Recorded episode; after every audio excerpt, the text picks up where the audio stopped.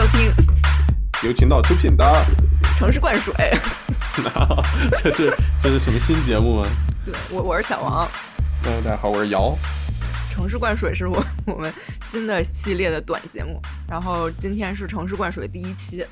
对，城市灌水顾名思义就是我们的灌水节目，但可能也没有那么水，就是这一期可能是跟大家闲聊一下，然后说一下最近的一些动态和对于城市灌水这档节目的。之后的想法，一些愿景，对对对对对，就跟我们第零期似的。但是之后的城市灌水可能会请一些朋友聊聊，比如他们最近的研究，或者他们读的一些书，或者看的一些什么东西，就是稍微有一些内容，但听起来不会太辛苦。然后大概想控制在二十分钟到三十分钟左右，就是听起来稍微轻松一点的，我们做起来也轻松一点的节目。是是，对长节目一方面，嗯，我们做起来有时候压力也很大，然后做出来呢数据又不太好。你说这话什么意思？哎，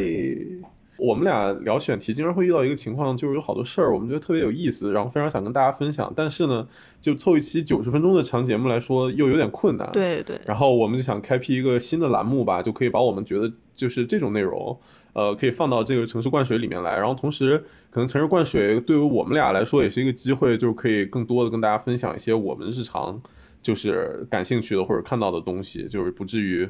做的那么费劲。对对对。OK，好，那城市灌水介绍完了。先给大家预警一下，反正这期就是我们的一个恢复状态，然后闲聊的一期节目，所以就可能没有什么太多的这个知识点，嗯，所以喜欢干货类节目的朋友就可以到这儿就停下，然后喜欢听我们就是聊聊天的朋友可以再继续听。下面是道歉时间，就是给大家道个歉，就是之前之前我们就是疯狂的更新了几期，大家都说保持这个速度，然后我们就 又又停更了一段时间，嗯，实在是不好意思。然后这个主要是因为我我个人身体出现了一些状况，生理和心理上都出现了一些问题，所以我就稍微停了一下。然后先介绍一下我生理的问题，我的人生有一大难题，就是不会吐痰。就 我我建议啊，听到这期节目且在我们听众群的朋友们。就是一人发一条语音，就是你给我吐 吐一口痰，就是太恶心了，我不同意，我不同意。我我想要 学会，就是我相信每个人吐痰的方法都是不一样，我需要就是广泛的进行 case study，然后大家最好吐完之后再给我讲一下就是技术技术要点，我需要挨个尝试一下。咱们群，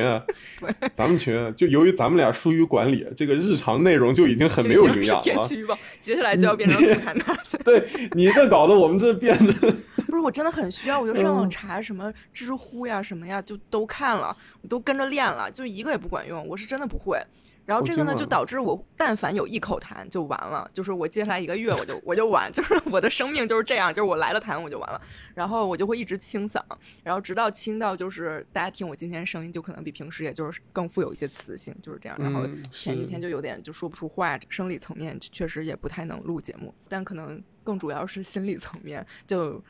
出现一些也不是问题，就是状态不太好，所以也是想在这期也跟大家聊一聊情绪啊，然后怎么面对自己，怎么嗯什么人生规划之类的这些事儿呗。嗯，是。那你你最近情绪有什么问题呢？你 好像一个医生。我最近情绪，嗯，现在美国疫情嘛，然后再加上我毕业了，就是呃，所以导致我一直一个就一个人在家里一直待着。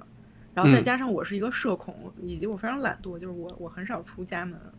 就包括像像你还有我其他朋友叫我出去，我基本都是不去或者答应好好然后放鸽子啊。对，这个是一些客观条件。触发我情绪不好的点是在于，因为我毕业然后我要找工作，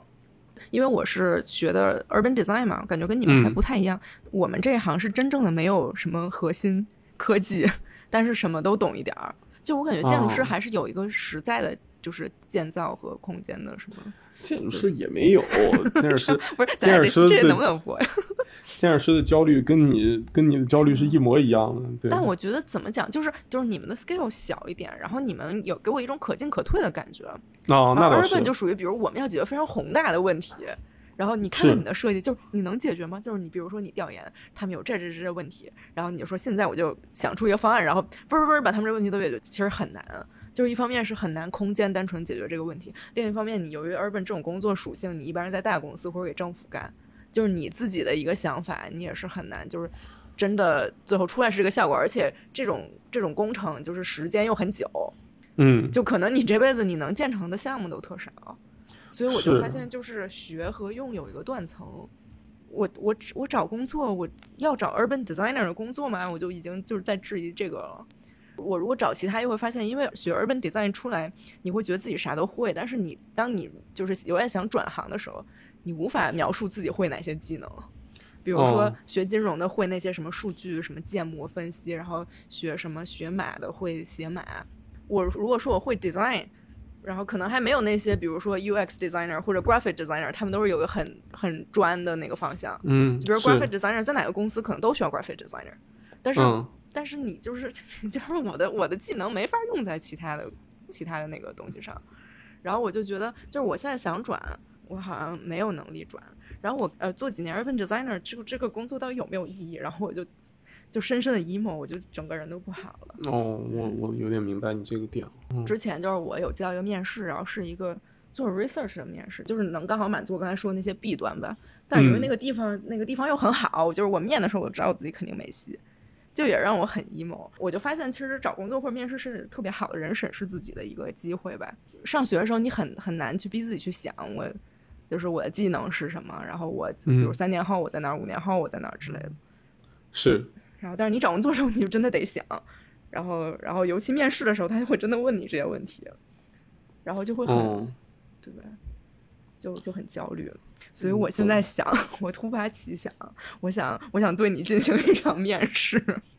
那凭什么？哎，你对面试有问题，你凭什么面试我？你我我 emo 了，我也不会让你好过。嗯，哎，太难过了。哎，瑶，我问你，咱咱们对节目台本的时候没这条啊？什么情况？你看那小字儿，那小字儿我写一个面试，你看见了吗？看见了。你一个面试是面试我呀？我以为，我以为你你的你要是讲讲你的一个面试呢？怎么会这样？啊，你说吧，你说，来吧。嗯你想象你五年之后在哪儿？哦，我吐，我我我愿景，我想要我五年之后是一个可以挣点小钱的。呃，嗨，那你要让我当狗腿，那当然好啊。我我你认真的说，认真说，我我想象是五年之后能当个就是能挣点小钱的小工作室的小老板。嗯所以这个包含的要素是什么？就是自给自足，然后实现自己的设计的那个理想，是吧？对，这个包含要素可能就是实现我能自己自己做设计的小梦想吧。嗯嗯嗯。OK，不错。然后，那你现在的工作对你这个五年之后的，就是将怎样影响你五年之后的这个你的目标？就是它对你这个目标是有益的吗？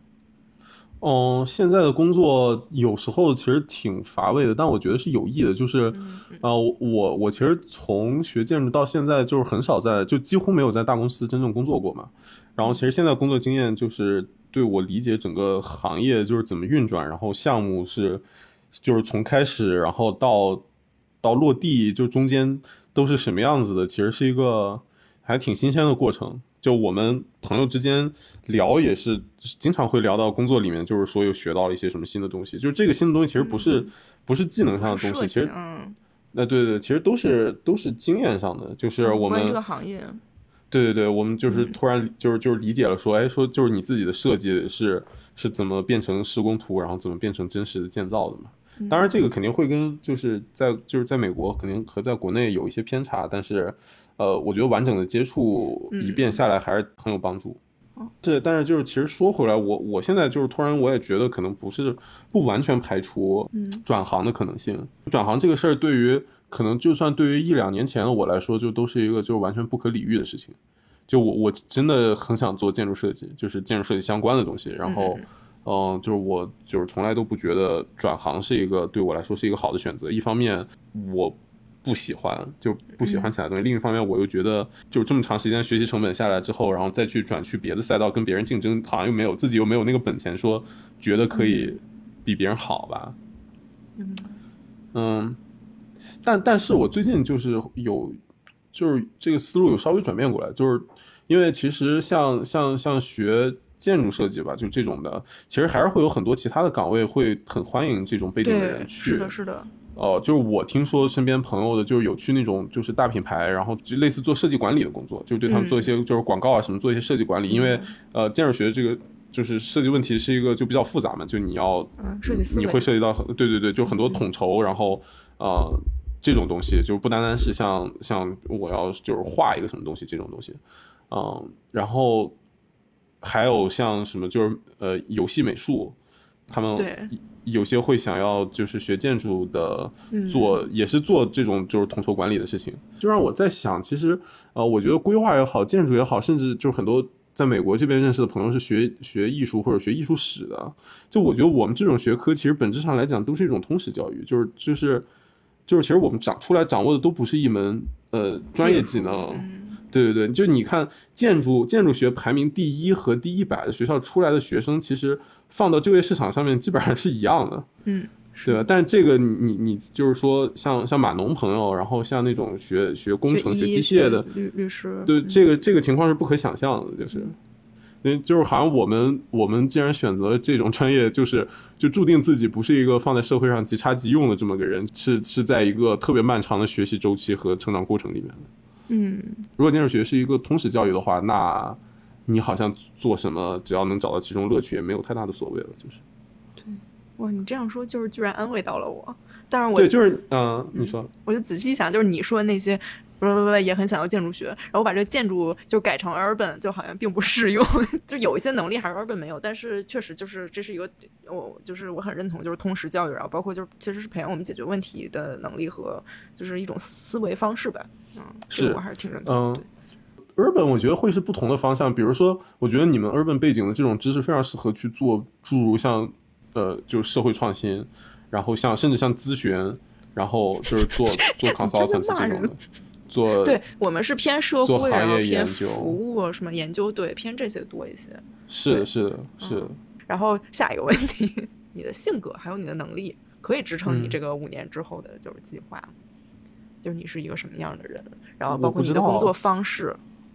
想快想，我可是面试时候被问到了跟自己工作方式相关的问题。就我我举个例子，就我是一个特别服务型的人，然后我是嗯一个自我驱动型的人，我是那种属于比就比如说我去了公司，我我不喜欢别人跟我说你干一二三，就如果别人跟我说干一二三吧，我也必须得把整件事儿捋顺了，然后我才能更好的把一二三干好，并且我会在同时把整件就是通过我对一二三的梳理，然后就是把整件事儿里有漏洞、有缺陷的地方我都找出来，然后我得标出来。就我是一个这样的人，就比如说当时我在荷兰做了一个中国的项目，然后就是因为是是我我我是中国人嘛，然后我就会主动的，就是把一切我觉得会有问题的或者就是该注意的东西，我就是老板也没说，我会都都说出来，然后嗯然后我就会自己去解决，或者让我就是让我在国内的朋友帮我解决。但我好像、哦我我我这种人好像就是没办法当领导或者什么，就我不是那种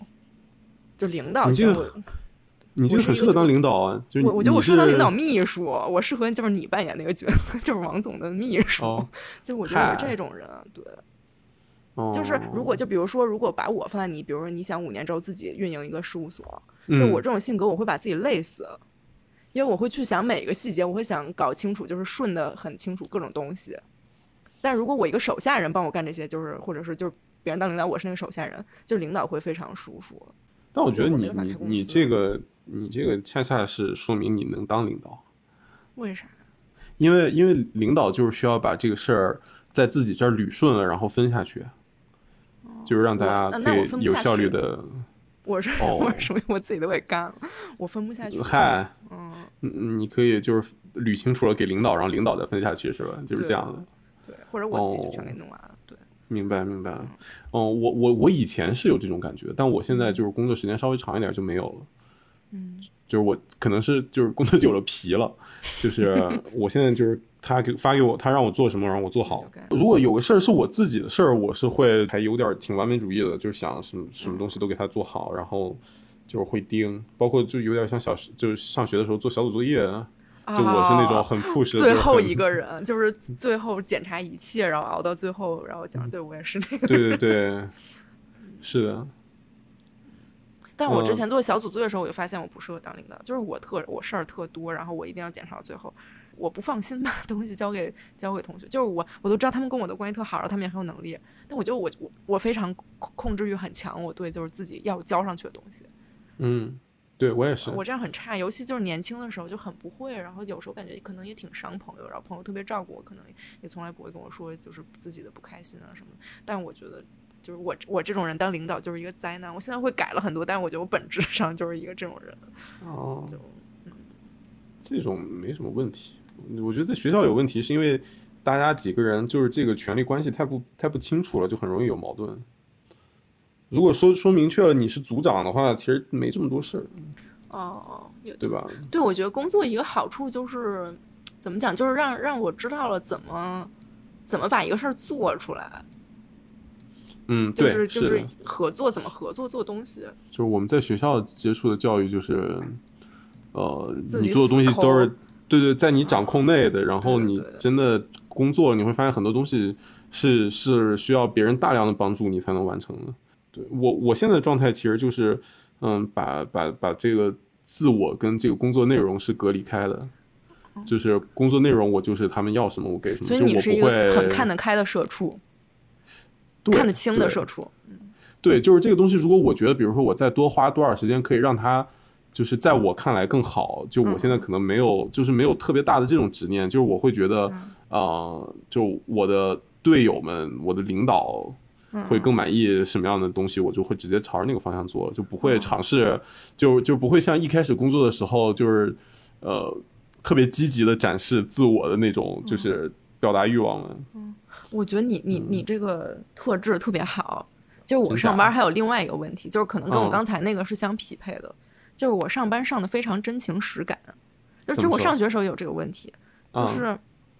就是我我就想把这个东西弄好，然嗯后就是我特别把公司当做我的家，我把作业当啊做我的作品，就是那种就是这东西不好我就难受，然后我就弄弄弄，然后就是很多东西根本没有意义，然后可能其实这种不是说你弄好了这结果就是好，就其实你可能还挺耽误你的同事或者什么整个整个东西的进度。嗯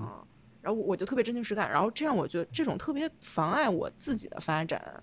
就比如说，由于我是一个服务型的人，然后我去到一个公司，我我不光就是做自己的事儿，然后我会把就是细碎的小事儿都都顾到嘛。但这就意味着我没有时间去思考那个大的方向。然后包括就是就是我觉得，就比如说我在找工作的时候，然后别人问我你有什么成就，比如说你在上一份公司有什么成就，我只能说出有我在，老板都特别开心，因为有我在，一个事儿就能办好。但是我真的，比如说哪个事儿是我自己领导的，或者哪个东西是我主主管的，或者什么，就是我的一个成绩，然后就是其实没有，就是哪儿都有我，但是我就没有一个成绩。我我觉得我这种人格非常可悲啊！哎说到这儿我又 emo 了，我的妈呀！就啊，不至于不至于，怎么讲，嗯，就是我哎，我刚才问你这个面试这几个问题，我就觉得你你其实很在自己的那条路上，就是你看的也很清楚。然后我就属于对自己这些特质都非常了解，但我就不知道我这些特质指向了哪儿，你知道吧？就好像。当老板也当不好吧，然后如果一直在公司里，好像就是我就是永远是那个就打杂的人那种感觉，有我在都特好，但是我自己没有，可能没有什么成长，好惨，我怎么这么惨？然后我一个学而本，我又没有那种硬技能，我妈，我简直太惨了。嗯哎，可是我听你讲，我老觉得你就是其实更适合当领导。就你觉得这不是一个好的特质，是因为你现在处在整个、嗯呃关系网络的这个末端，就我们现在都一样，都是在这个就是最最最底层做、做一些简单的输出工作。但是你你其实嗯你这种特质，如果是做输入的工作的话，其实会处理的非常好。哦就是就是我现在工作经验，就我的这个呃项目主管，他其实他的主要工作就是统筹手底下就是这么四五个人，然后加上跟 consultants，就是跟跟我们的这个各种咨询方，然后跟甲方。跟呃他上面的合伙人沟通，就他是一个这种信息的枢纽，就是明白明白。他每每周他干活，他不干活，但是他其实也很辛苦对对对对，他就是每天盯进度，然后告诉哪里要改，然后他其实他其实就是对整个项目细节的把握，呃，非常细，就是他什么都知道。然后，但只就只是那个图不是他画的，他会就是他每每天会有两三封邮件到到这里告诉你说这个要改一下，那个要改一下。明白了。就就其实我挺佩服他的，因为他他的做的这个工作，我感觉比我们公司合伙人做的工作更复杂一点，甚至嗯，明白了。嗯。我觉得你这样说，我就看到一丝希望，但同时我不知道接下来的几年我去哪儿。就是这好像是十年之后我可以干这个，但接下来几年我，但是但就是怎么讲，就是还对你这样一说，我觉得有有有那么一些道理。对，我今天是一个你治愈我的节目。呃就就我觉得代入感特别强这个事儿，可能就是要学会，就是把它你跟他中间要你要隔块板，就是我们这种专业出来的人啊，会有一种就是错觉，觉得自己不是在劳动，对，是在就是我热爱创作这，对，就是对对对嗯。但但但你要想，你本质上是一个是一个是一个工人，labor，嗯，对，是就是你你是在你你是在做工，就是你不是在，那个对嗯。对，就所以这个这个根本性的矛盾，也就是我为什么想之后自己做，就虽然，挣的不一定有你在大公司里面待五年挣得多，但是嗯呃有一个自己的话语空间，对于建筑师来说还是一个就实在没有办法抵御的诱惑了。是的，是嗯这，样。哎，这就是你们比我们这行好的那个点。但但其实我们这行大部分人适跟你们合当大官的人，就是对啊对啊，如果对啊想当大官人就很爽，就最后就是是啊往上可以当大官儿。嗯，实际工作里面，比如就就拿我们举例子啊，就是这种做建筑的，我觉得百分之九十九的人到最后也并不想那么做设计，就是就是就是上个班了，就上班，就是会把自己的生活和工作就是做一个区隔。对，就是你你虽然可能在工作里面就是这种自我表达欲望没有了，但是呃，你你你可以做接受播客呀过，对，就你接受过这种教育，然后包括你的那个就是嗯、呃各种各样的东西吧，还是会还是能给你的生活带来很多乐趣，就我觉得也挺好。就我以前我喜就我本科的时候，我挺不理解这种的，就是但我后来理解，就是我觉得生活本身还是非常有趣的，就是就是建筑工，作只是你是工作日里的三分之一。对对对对对，就是建筑很有趣，但是它它它它远没有生活那么重要。嗯对，哇，哎，我觉得我们不要想这个，就是跟你聊聊聊了这么多，我我已经对这个就是我我感觉好多了。然后我就想、就是，这不是个面试吗？面试过后就 HR 感觉好多了，这就心理我咨询的钱结一下。就是因为我前一阵儿特焦虑，其实录这嗯期也是，就如果我焦虑了，我能听见别人也在表达自己，其实也会有点焦虑。这件事儿会让我觉得自己有一个陪伴，然后所以我哦录这期可能也有点这种感觉，就希望大家如果也有焦虑的朋友，就是不要太担心，就是其实很多人都在面临这个问题。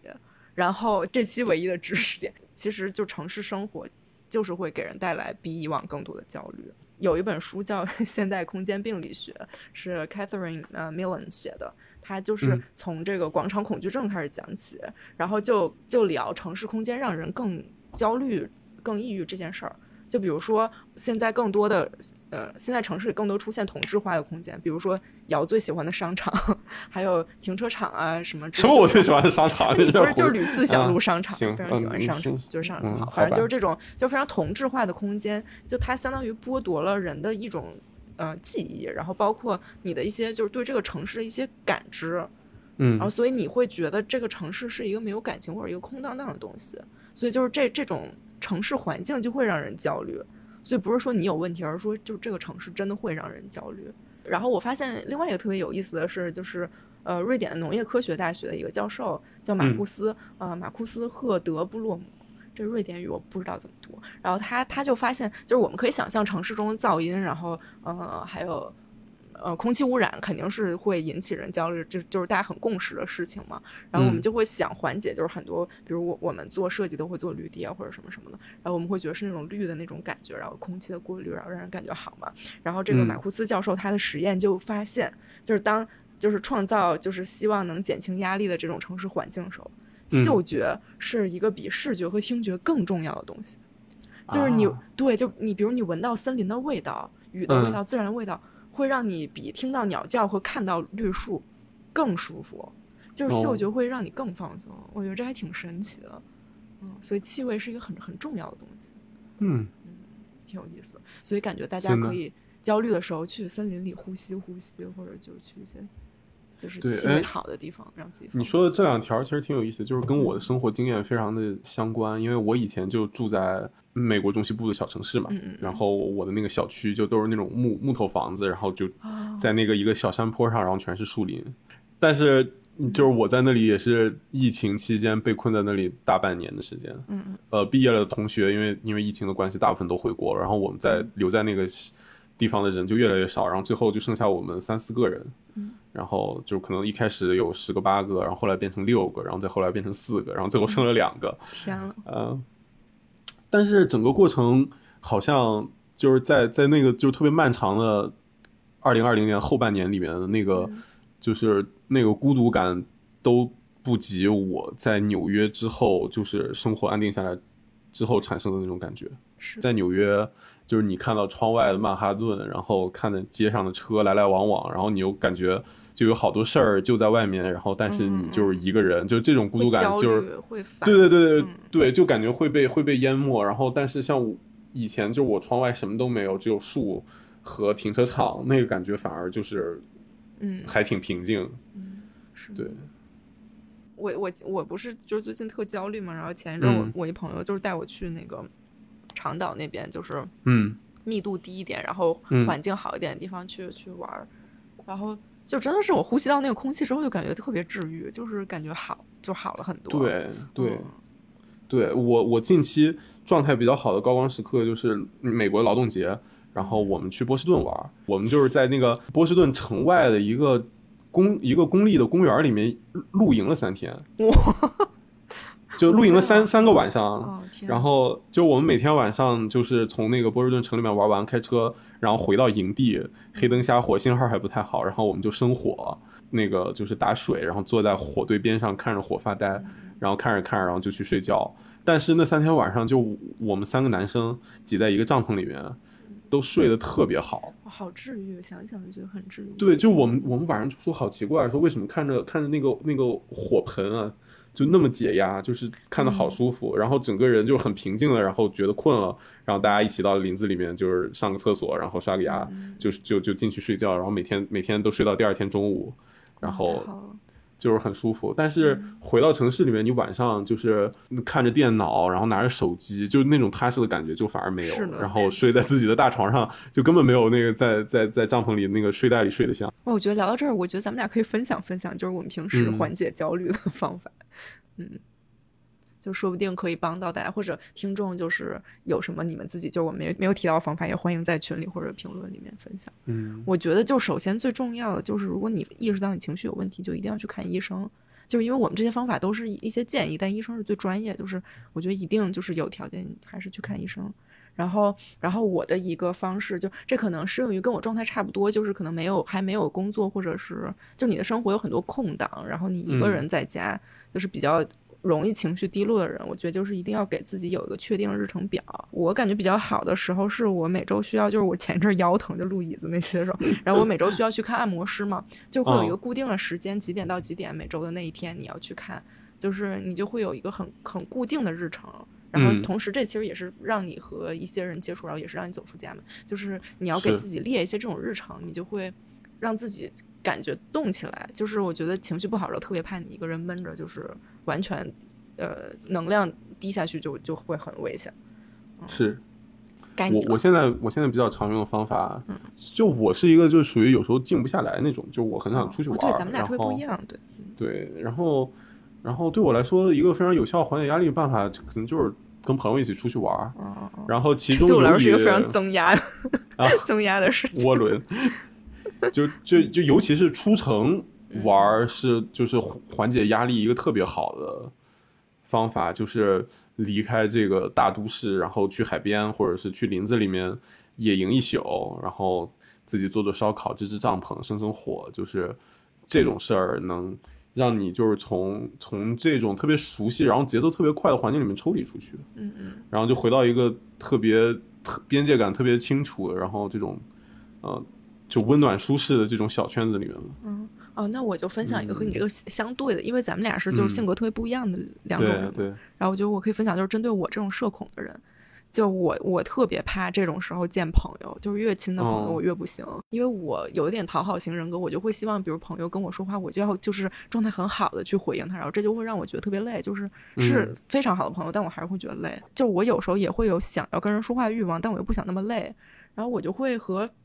远一点的人说话。倒不是说关系远，而是说，就比如说，比如说你还有我身边的一些朋友，我们是就是跟进的特别紧的，然后物理上很近的人嘛。就比如我，我稍微有一点不对，你们都知道，然后我跟你们说话，有时候我会觉得压力很大，就是我我怕你们就是担心我或者怎么怎么样。然后哦这种时候，我可能会跟比如说半年没有联系，但是关系也挺好的朋友，就是闲聊几句这种。就压力也不会特别大，说最近怎么样，然后怎么就是呃可能不聊了也就不聊，就停下就停下，就是呃让你没有那么大社交压力的这种人去聊一聊。哦就可能会会好一些。这是针对就是像我这样就特别社恐的人。还有就是我朋友推荐我，但对我来说不太适用，因为我非常懒，就是嗯做一些简单但是让你感觉好的，就是能看见成效的东西，比如说你收拾家、或者做饭。或者嗯。比如就是健身跑步，就是比如说你就跑健身看到成效了吗？就是健身成效在于，比如说你设定我要跑三十分钟或者多少米，哦。然后你会看到自己嘚嘚嘚一点点完成，因为就是跑这个动作本身不是那么的难，然后你哦会看到自己完成这件事情，就会有满足感是吧？对，会有满足感。但是对于我嗯这种非常懒的人来说，就是我这些我都不会做。就是我焦虑的时候，我们家特别的乱，然后我就会给自己化一个妆，就是我的家乱，但是我就是 你要美我美美我要美，我就提起精神来给自己化妆。我哪儿也不去，但是我就化完之后我看一看，就是因为我情绪低落的时候，我会变丑，就是整个人那个脸好像就不太对劲，就可能嗯你的情绪会反映在脸上还是怎么样。然后我就低落的时候。对我照镜子，我会觉得怎么这么丑。然后有时候，尤其你哭过之后，就会更丑。然后这个时候我化完妆之后，发现就好像还行，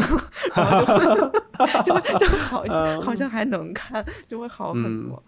是，你还有什么可以分享给大家？还有什么？我我的方法就是看电影，啊，就是像我哈，我属于有时候就是那种特别快乐的状态下，我特别特别反感这种情绪刺激哦，我。你知道吗？就是我觉得看一个就是我片单里面窝了很久的片子，我我我会预判它对我会有一个情感消耗，然后我就很害怕那个东西，然后我就不敢看，我就只敢看一些就是那种就娱乐向的那种视频，就是综艺，然后还有一些就是剧啊什么的。嗯然后，但是你情绪低落的时候，就是就是呃看这种片子就感觉会有共情，然后会、哦就是会觉得呃。就是真的、嗯就你更容易进去。对，更容易进去。然后你看完之后，有时候它不是特别上扬的情绪的片子，其实反而能安慰到你，就是告诉你，哦就是、呃，生活你遇到的事情，就是对你遇到事情也不特殊，就是这个事儿能过去。然后对，然后就是说，呃，生活还蛮好的，就是要、哦就是咬咬牙继续搞一搞这种的。明白哇，咱们俩真的是完全 两种人，就是我又可以有一个对应的，啊就是我情绪差的时候，我是完全我我整个人是什么都干不了，就是哦我像一个傻子。这种时候我看不了电影，就是我看不进去，我就是一个死人。但是我会看一些就是那种傻的放松视频。然后或者啊我我昨天晚上看了一晚上那个赶海视频，啊打开 B 站，然后他首页给我推荐的就好好看的，就是就是出出海去在沙滩上捡各种东西，就是有那个小，是就是有小生物留下的呼吸孔，然后你就去判断它是什么，然后你就把沙子挖嗯开，然后就发现就是有贝啊，然后有蚌啊，有什么就是各种东西，就是特别治愈。我就是看这哎种，嗯，哎，你等一下，你稍等，我靠，哎呀，捡了好多贝壳。这么大，对，就而且捡回来都是而且什么？我想想，我昨天学会了几个就名字，我想，而而且而且特别多，就是哦这还是我这还是我挑了一批回来的，然后这是一个白的，就特别像石灰华这个这个壳子，然后还有一个这个上面就是已经被腐蚀出孔了啊，然后背面是这样子，对，你知道我特别就是那个赶海的视频，他就会比如说他挖到小的东西，或者是有残疾的嗯。东西，他会放掉，嗯。你会觉得这个东西特别贴近自然，然后他你特别尊重就是自然的这个规律，哦，就让人很治愈。就比如说你给我看这个它被风吹了的那个，我就会觉得很就是很真实、很自然，就会很治愈。嗯。是，然后我们就是好几个人，五六个人就在沙滩上面捡贝壳，哇，啊，就很好玩儿。真棒！哇，那差不多就这么多，大概的我们常用的缓解焦虑的方法，